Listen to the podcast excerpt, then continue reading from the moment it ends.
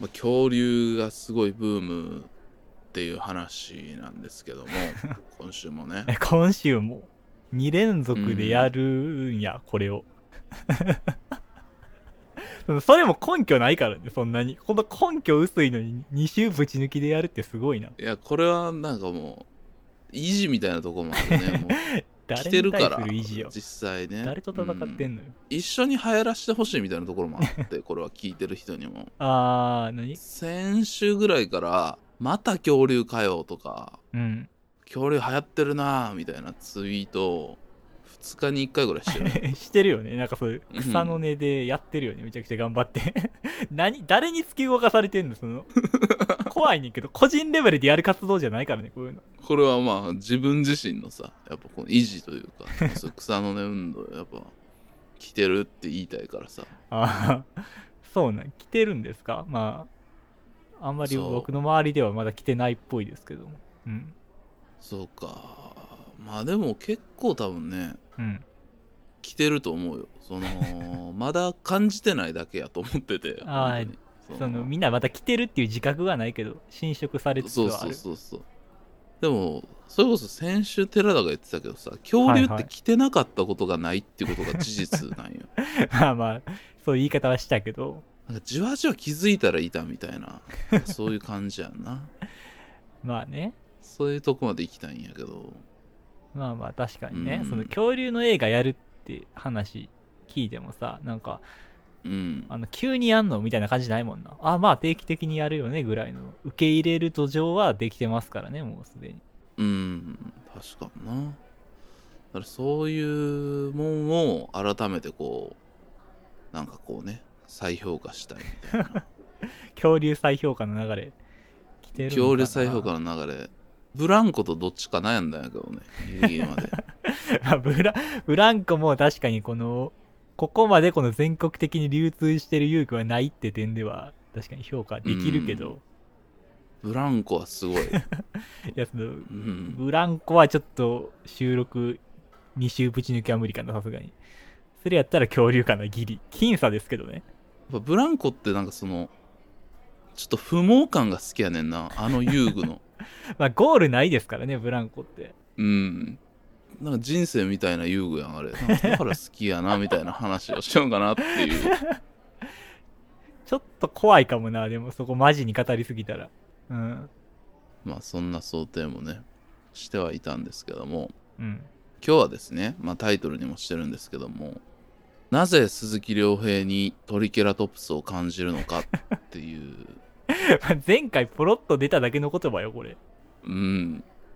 これは結構深いテーマやなと思ってて。いやまあ確かにその予想外にしっくりきたけどね。この2つは、うん。生きてる時代が全く違うっくりきてるやろ？なんでここが結びついてしまうんかっていうさ。あなんかわかるなってみんな多分これ言うと思うね。ああなるほど。共感が得られるという自信がある神木隆之介がティラノサウルスっていうのはなかなかこう結びつきにくいんかなあこれはちょっと賛否分かれるな。僕はしっくりきてるんやけどでも多分鈴木亮平がトリケラトプスっていうのってすごいしっくりきたと思う。ここを深掘りしていったら そこすごい解像度高まるんちゃうかな。いやどこの解像度高めようとしてんのその。今日トリケラトプスと鈴木亮平の もうこれから先うん。絶対会話に出てこないところの解像度だけめっちゃ高い人怖いよ。いやだそう,、まあ、そういうミニマルなもんをうん。見てたらなんかあるやんそういうノーベル賞とか大体そういう感じやん。間違ったらこう青色発光ダイオードできたみたいなまあ、さペニシリンとかもそうやけど そういうことを狙おうとしてるわけね今。うん。そこが僕はその鈴木亮平、ニアリーイコールトリケラトプス。なぜ鈴木亮平にトリケラトプスを感じるのかっていう一言の文言にめちゃめちゃ感じてん その。大丈夫？そのなんかを。うん。一応ちょっと1週間僕も考え続けたから すその辺ちょっと喋っていこうまと。もで入れましたね1週間考えて。うん。この番組「心の砂地」は音楽漫画映画日常生活に潜む違和感などなどさまざまな物事について探求し続ける教養バラエティです私シャークくんですはい、そして私が寺田です。よろしくお願いします。ということで本日も始まります心の砂地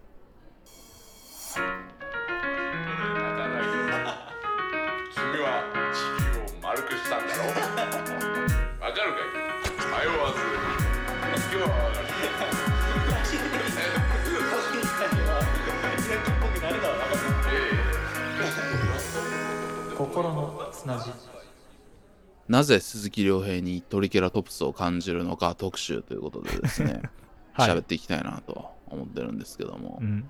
まずねトリケラトプスって寺田の中でどの辺に位置してる？恐竜ランクの中で。あ、恐竜ランクの中で、うん。あー、難しいね。でも、なんか、僕そんな正直好きでもないかな。マジで？なんやろうな。僕、昔、その、クリスマスプレゼントで、親から、トリケラトプスとステゴサウルスの人形1個ずつもらったんですよ。で、兄がいるんでね、僕は1個上に。あ、1個上じゃない、うん。3つ上にいて、なんで間違えてん怖いって。兄の年齢俺初めて聞いたんってそれ。怖い怖い怖い怖い。いやいや。びっくりした。で、その兄とそれを分け合うから、どっちがステゴサウルスでどっちがトリケラトプスかっていうのを選ぶんですけど、僕はステゴサウルスを選びましたね、その時は。やっぱり。あーそうなんやなんかトリケラトプスって、ちょっと牛っぽすぎんねんよな、ちょっと個人的に。でもなんかこう親しみのある恐竜ランキングナンバーワンみたいな感じない？トリケラトプス そんなランキングっていつできたかちょっとわかんないですけど、まあでも、恐竜って想像した時に、思い浮かびやすいやつではあるとは思うけどね。そうやろ？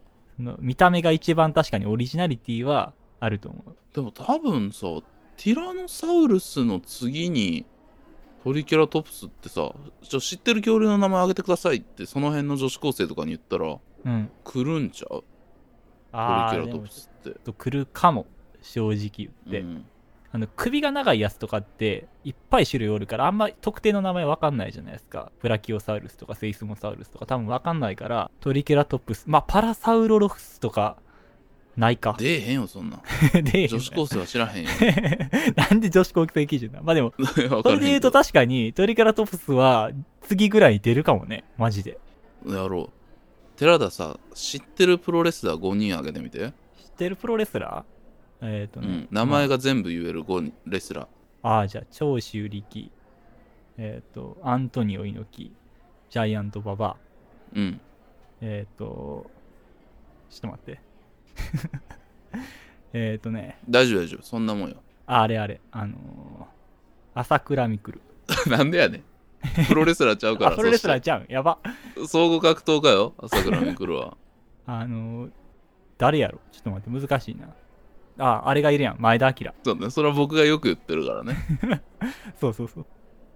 まあまあまあまあまあまあまあ武藤とか武藤刑事って名前刑事まで出えへんかもしれへん刑事まで出出ないですね。うん確かに。あと、真壁とかもちょっと下が、下がわかんないよねうん、うんみたいなねまあそれだけなんやけど それだけな。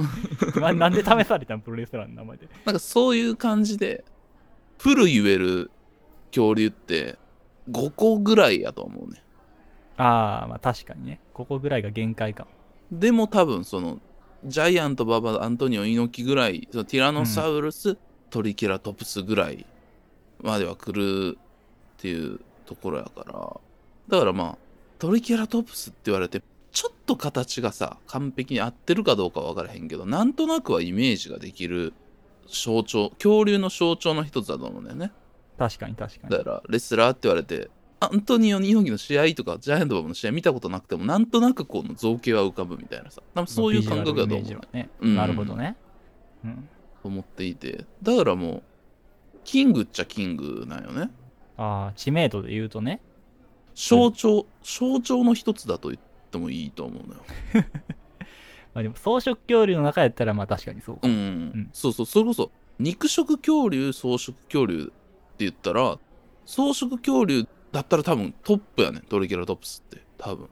あーでもそうかもしれん。で鈴木亮平に戻りたいんやけど。すんごい登るな時代が。この理論で言うとうん。全日の象徴ジャイアント馬場みたいなさ新日の象徴猪木みたいなところはいはに行くんだったら、あのここのイコールは成り立つと思うねんか。成り立ってるかそのイコール。どういうこと？ちょっともう一回言って。草食恐竜の象徴としてのトリケラトプスっていうのと、うん。全日本プロレスの象徴としてのジャイアント馬場みたいなさ。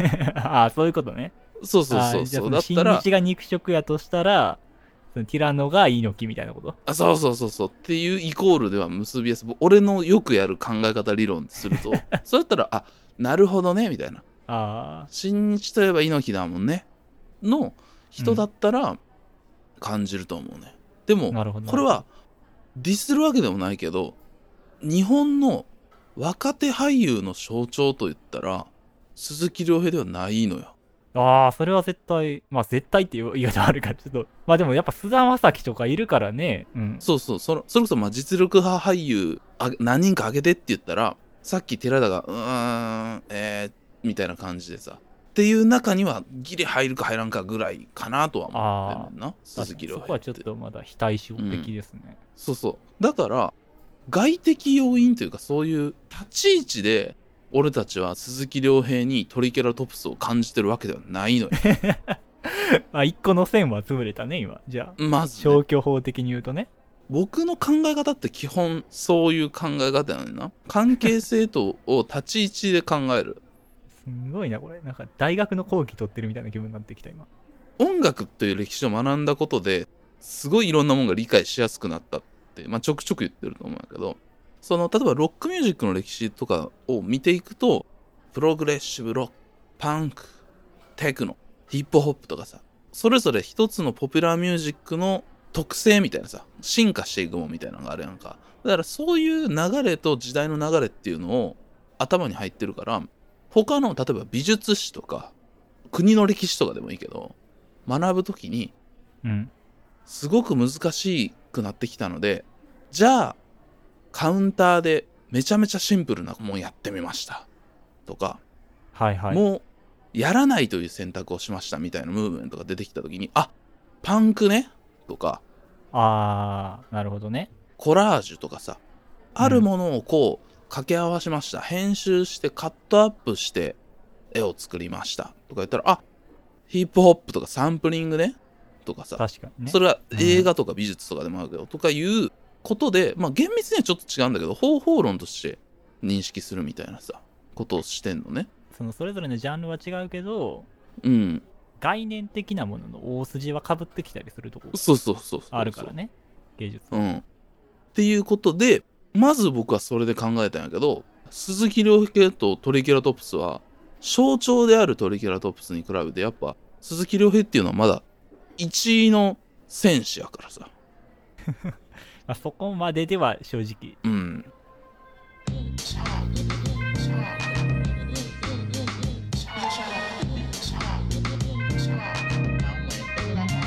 心の砂地。で、またもっとシンプルに、見た目、ルックスイメージ。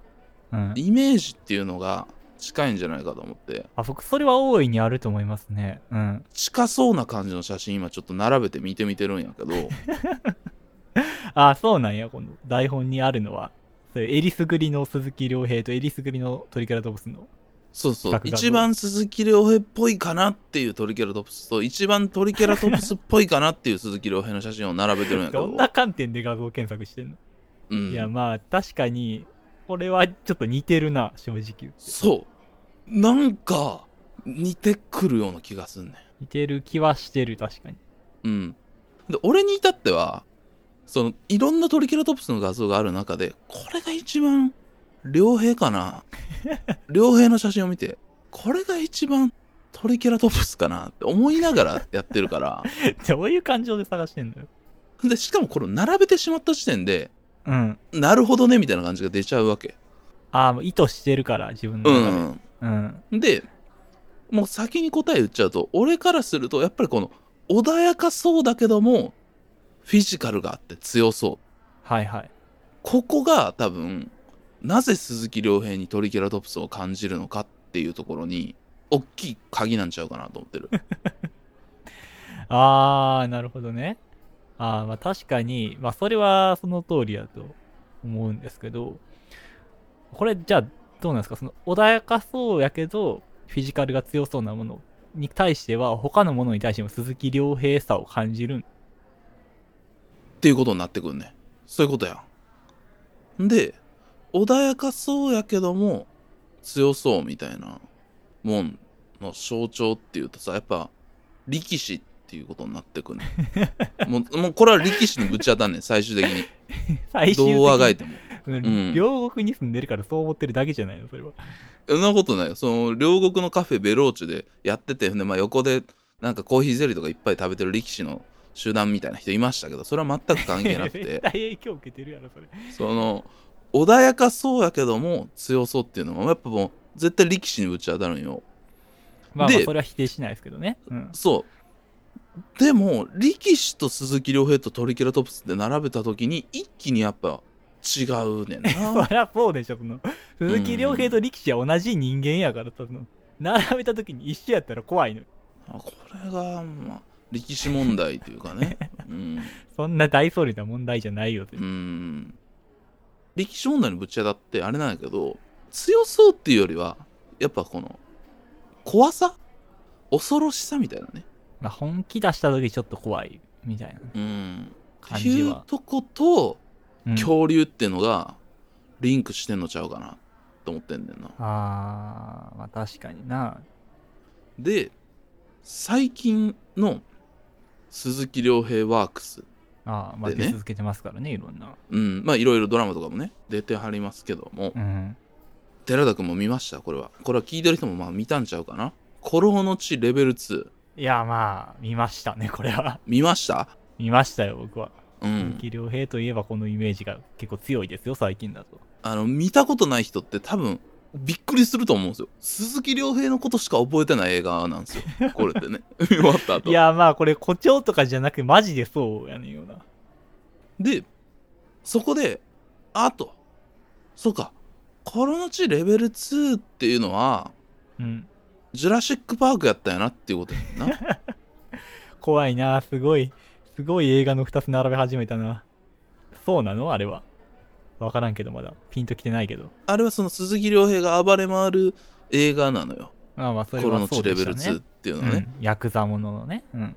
ヤクザものの第2作となるとやっぱその仁義なき戦い第2作目って、まあ、広島首都編というのはね千葉真一が怖すぎる映画っていうのをまあ明らかにオマージュしていてそこの千葉真一的なもんを鈴木亮平がやってまあすごいことになったっていう映画ではあるんだけどもはいはい。あの映画ってその一つのコードにまあ言ったらそれこそ仁義みたいなもんに完璧に外れてる化け物として鈴木亮平を描いてるやんか。まあそうですね。めちゃくちゃですからね、本当に。そういう、ルールを一切守らないというかね。そうそうそう。それって、ジュラシック・パーク・ロスト・ワールド、岸くもジュラシック・パークの第2作である作品で、西海岸の方に恐竜がやってきちゃうっていうところがあんねんな。上陸しちゃうっていうさ。ああ、そうなんや。ちょっと昔すぎてあんま覚えてないけど。うんらそこってその、見てるさ、自分のとこにそういうコードの外れたもんが来ちゃうっていう恐怖感を描いてる映画なのよ。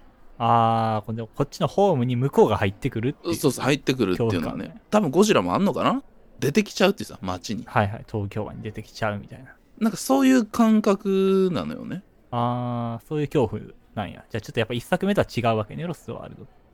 もう分かったと思うんだけど、まあまあ、分かってきたけど、確かにその、俺たちはあの古老の地レベル2を見た後に、だから寺田も見てるから、鈴木亮平トリケラトプスって言った時に、あーって飲み込んでんね。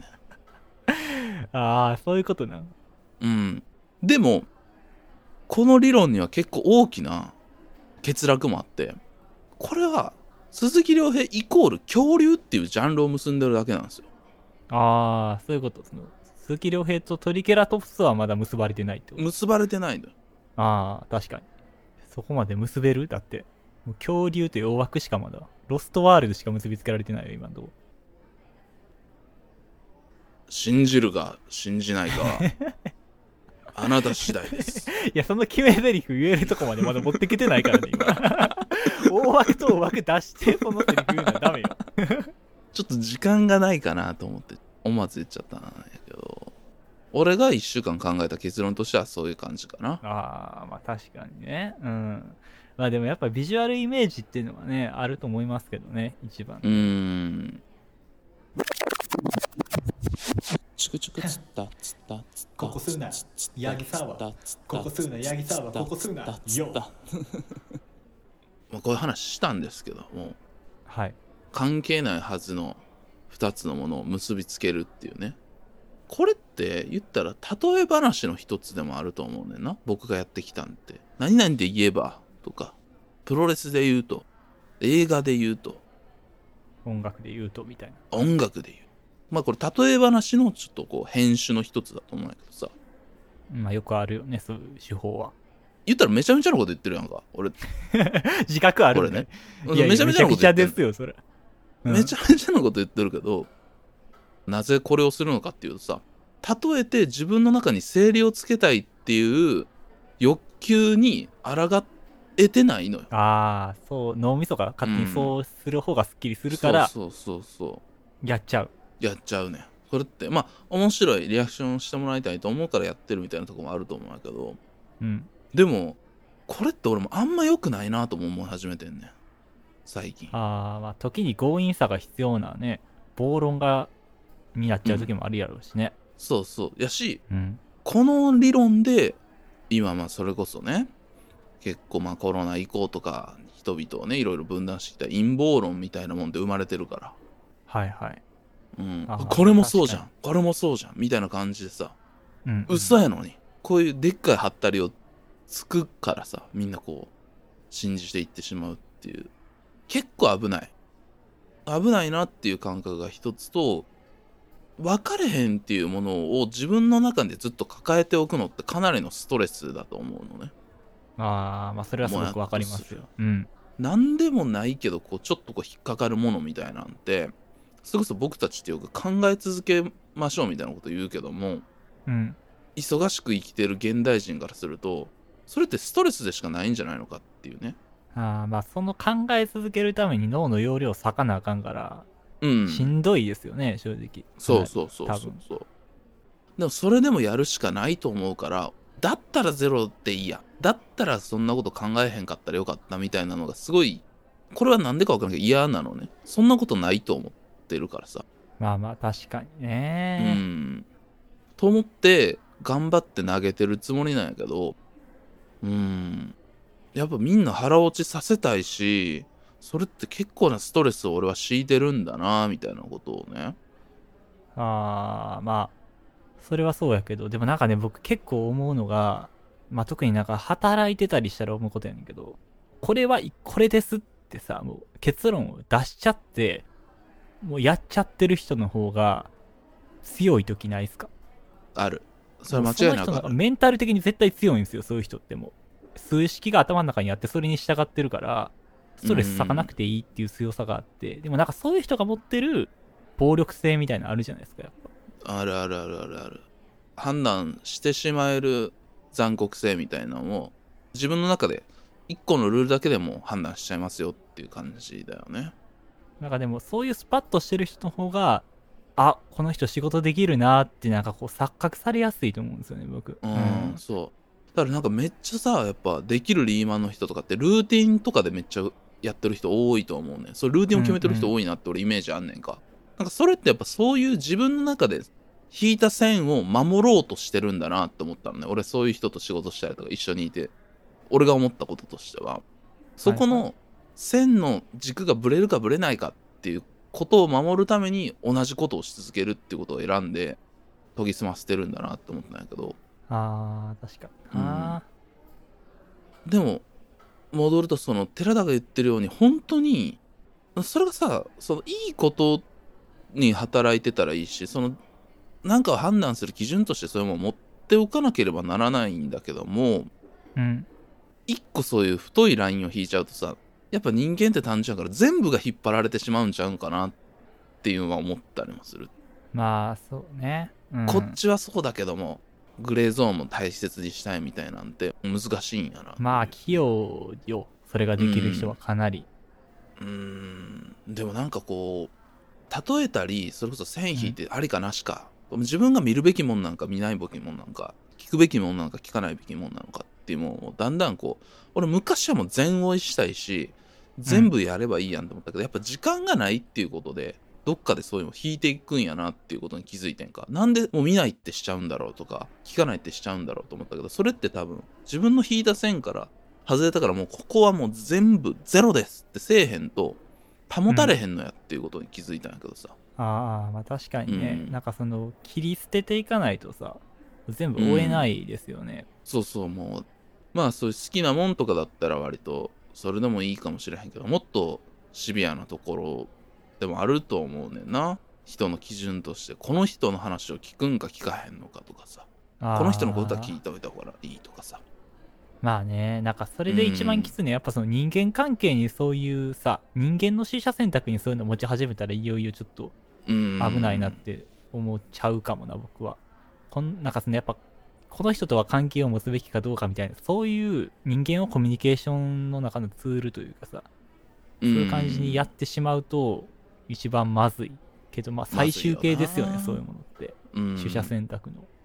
今30ぐらい今30になってなんかうんそういう感じが俺にもやってきたなみたいなのがあってちょっと怖いねんなあー、そうね。怖いしでうん俺は、そのこの今話してきたような例え話の理論みたいなのを確立しつつあるんよ自分の中であー、そうなんや、トークの手法として。でしまあ、考え方の根底としてねもだし。そういうことね。お話のそういう手法としてもだし。っていうところがあって。まあだからその何かに例えるってことは本当に安心する腹落ちさせるためにそういうことをしている。でもそこで例えてしまったところでこぼれてるもんってめちゃめちゃあるねんな。あ全く同じではないからね。これパンクね。これコラージュね。これヒップホップね。これトリケラトプスねこれ鈴木亮平ねみたいな。まあ後半ちょっとよくわからんけどさ。って言い出したら、うん。ドンって言った時めちゃめちゃ落としてるもんあんねん。本当は。あー、まあ確かにな。その型抜きしてるみたいな感じ。ドうンって。ん。確かにそれはそう。型をドンって押して丸の型を押してるからそれは丸になるわなっていう話なんよ。これってね。ああ、まあそうですね。なんか確かに、その、頭の中ではそれ全然つながるじゃないですか。例えば、そのヒップホップとかがサンプリングで、な例えるならちょっとそのコラージュ感があるっていうところはあるけど、でもなんか実際そのヒップホップのアートってなんかこのグラフィティみたいなものとかで、うん。またコラージュとはまた違うものになってくるじゃないですか。うんなんかそこらうう辺の一個結びつけることはできても全体が結びつかなくなっていくと分かんなくなっていっちゃうっていうのはね矛盾が生じちゃうっていうのはいやそうやね。だから一個話しちゃうと全然違う部分もだからさっき寺田が言ったようにヒップホップのコラージュ性っていう部分でヒップホップって捉えた時にグラフィティもありコミュニティとしてのヒップホップっていう考え方もあり歴史としてのヒップホップっていう考え方もありっていう複合的なさ、うん。そのでっかいおヒップホップっていうものに結びつかれるとついてない端っことも一緒の気がしてくんねんな。あー。しかもそこがなんか無理やりに結びついた方が気持ちよくなりそうやしな。なんか脳みそ的に。うん。なっちゃうんだけどそれってめっちゃ危ういし俺苦手なんが何々に似てるって俺言わないようにしてんねんああまあでも評価としてはよくあるけどね何々とかのあ流れでとか、まあ、そういうことは言っちゃうし、まあ、それこそ俺も多分安心したいからそういうこと言っちゃうし考えちゃうところもあるんやけどうんなんかそれってめちゃめちゃ、うん、そうそう。その自分の持ってる型でしか捉えられへんのやっていうところに、すごくこう、自分の貧しさと危うさを感じるのよ。ああまあ確かに自分の持ってる知識の別のものに落とし込んでるっていう行為に過ぎないですからね、で、俺がなんでこういうことを学ぼうとかそういうことを思った時って、うん。その、そう分からん話の話をしてるのが分かるようになりたかった。し、うん。これ聞いてどう思うって言われた時にかっこいいと思うかどうかしか言われへん自分がすごい嫌やってんか。あうん。あなんかそういうもなんか形容詞的なことじゃなくこうより具体的な単語を出してしっかりコメントしたいみたいなうん。ロックンロールとかパンクとか好きやったけど、例えばピストルズとかクラッシュとかの映像とか音楽とかを聞いた時にすごいこう、かっこいい以上の何かが、を感じてるわけ。俺なりにね、14歳、15歳の俺なりに感じてるけど、それがかっこいいっていう言葉でしか言われへんかった時に、それこそ失われてるなんかがあると思ってんか。だからこれを表現するために、なんか勉強しようと思ったのね。はいはいはい。うん、それはすごいなんかいいことではあるんじゃないですか。感情の解像度を高めるっていう行為ではあるから。うん、すごい絵を見た時に綺麗としか言われへんみたいなことになりたくなかったと思って勉強したんだけどでもそういうだんだんこう俺も嫌な感じ忙しくなっていったりとか逆に知識がついたことで自分の持ってる型であこうやね押してしまうあこういうことねっていう感じのスタンプ型抜きみたいなことをしてしまうようになってるみたいなさ貧しさみたいいなのをと危うさみたいなのを感じていてな。なんか新しいバンドとか新しい映画を見たときに、ああ、要するにこれあれねみたいな。うんあのバンドのやり方ねみたいなとかさ、あの映画と同じテーマねみたいな感じで、こうなんか箱に入れることによって安心してまうかみたいな。そうそうそうそう実際にそういう影響があったりとか参考にしたりってことはもちろんあるのよ。特にそういうポップカルチャー至ってはそういう引用とうん発展の歴史っていうのがずっと連なってきてるからね、まあ、それぜもちろんあると思うしそこを純粋になしにしてみろやみたいな感じのもまた違うなと思うねんか。そういう見方も大事。取っ払いっていうのも違う。か。歴史があって成り立ってる作品でもあるからね。も大事。でもなんかやっぱ人間ってそういう0か100かみたいなさなんかどっちかにな引っ張られてまうみたいなねまあね。うんなんかその、別にそういう言葉遣い、まあ実際なんかこの作品と引用ねみたいな言葉遣いをする人全員がそうじゃないとは思うんですけど、俺はもうそこ踏んでますから感出ちゃうというか、もうそこ分かってるんすよっていう感じになっちゃう。なんかちょっと旗から見た時の偉そばってる感みたいなの出ちゃうじゃないでうすか。ん学ぶっていうことは快感だし知ってるっていうことも快感だからね、うんうんそこに抗えないそうね。だからなんかその、ここいいよねっていうのを語るときに、なんかその良さとかよりもなんか、知識が先行してしまう。うん引用元の知識とかが先行してしまうことによって、なんかあれやね、ジェンダーの回でも話したかもしれんけど、ちょっとこう、マンスプレーニング的になっちゃうとこっていうのは、やっぱりどうしても僕自身もすごく多分あると思うんですよ。あるある。そのそういう結びつけることって快感？快感だし、面白いし何か答えをくれ答えじゃないな。何かこう線を引くことで見えるもんってあると思ったんよね。うん、まあ体系的に見え始めるっていうね。前半してる話も僕はまあ楽しく喋ってるんやけどなんかそれをすごいやりながら思ってね。なんでこう考えてるんやろうと思うと快感だし、うん、そう見ようと思ってなんか生もうとしてるけど言ったら私性こう見た俺がみたいな主張みたいなんがすぐあるんちゃうかみたいなさ。あうん。ー、なるほどね。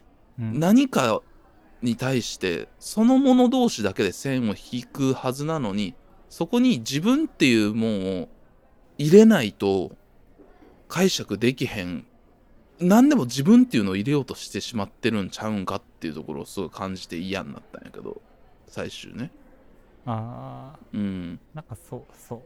うん。よくある一般会話とかでも私の友達に似てるとかってコミュニケーションとしてこれわけ分かれへんし言っても意味ないやろと思うねんか なんでそんなこと言うんだ思うまあまあ言えばね、うん、言ってしまえばそうやね。でもそれでまあ面白く言う日常会話の言いたいからそうそうとして言ってるっていう場合もあると思うけどうん。自分っていうもんを介して解釈せえへんとしんどいみたいな感じがあるんちゃうかな落ち着きたいしみたいなああ、そういうことか。うんまあその自分の知り合いに似てるっていうのは、明らかに自分のフィルターを通しした答えやもんね。相手を。うん勝手に自分を通して言ってることやから、知らんがなって話にもなっちゃうよね。そうそうそうそうじゃないくしたいから俺は学んでるというかさ自分っていうフィルター以外のもんを通してそこから自分でどう考えるかみたいなさちょっと距離を持って捉えるってことをしないとうん。最終言ったら今の自分よりこうさ次というかさ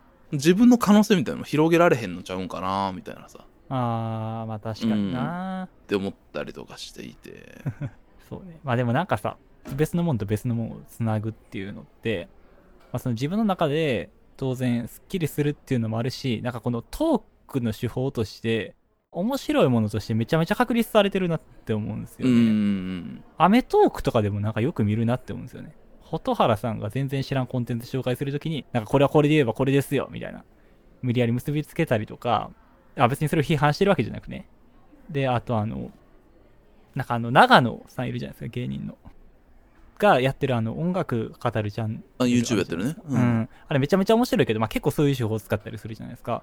だからそういう話術としてめちゃめちゃ面白いんですよね。だからなんかそこにやっぱやってみたいなって自分の中でも思うっていう魅力もあると思うんですよ。うーんそうやねだからなんかすごくエンタメとして使いやすい手法になっちゃう。今回でもそういう鈴木亮平とトリケラトプスっていう固有名詞の距離があればあるほど面白い感じがするねうん、そうね。なんか、うんな、何、なんでそこが結びつくんやろっていう気持ちになって、そうそうそうそう気になる人とかも多分おるしね。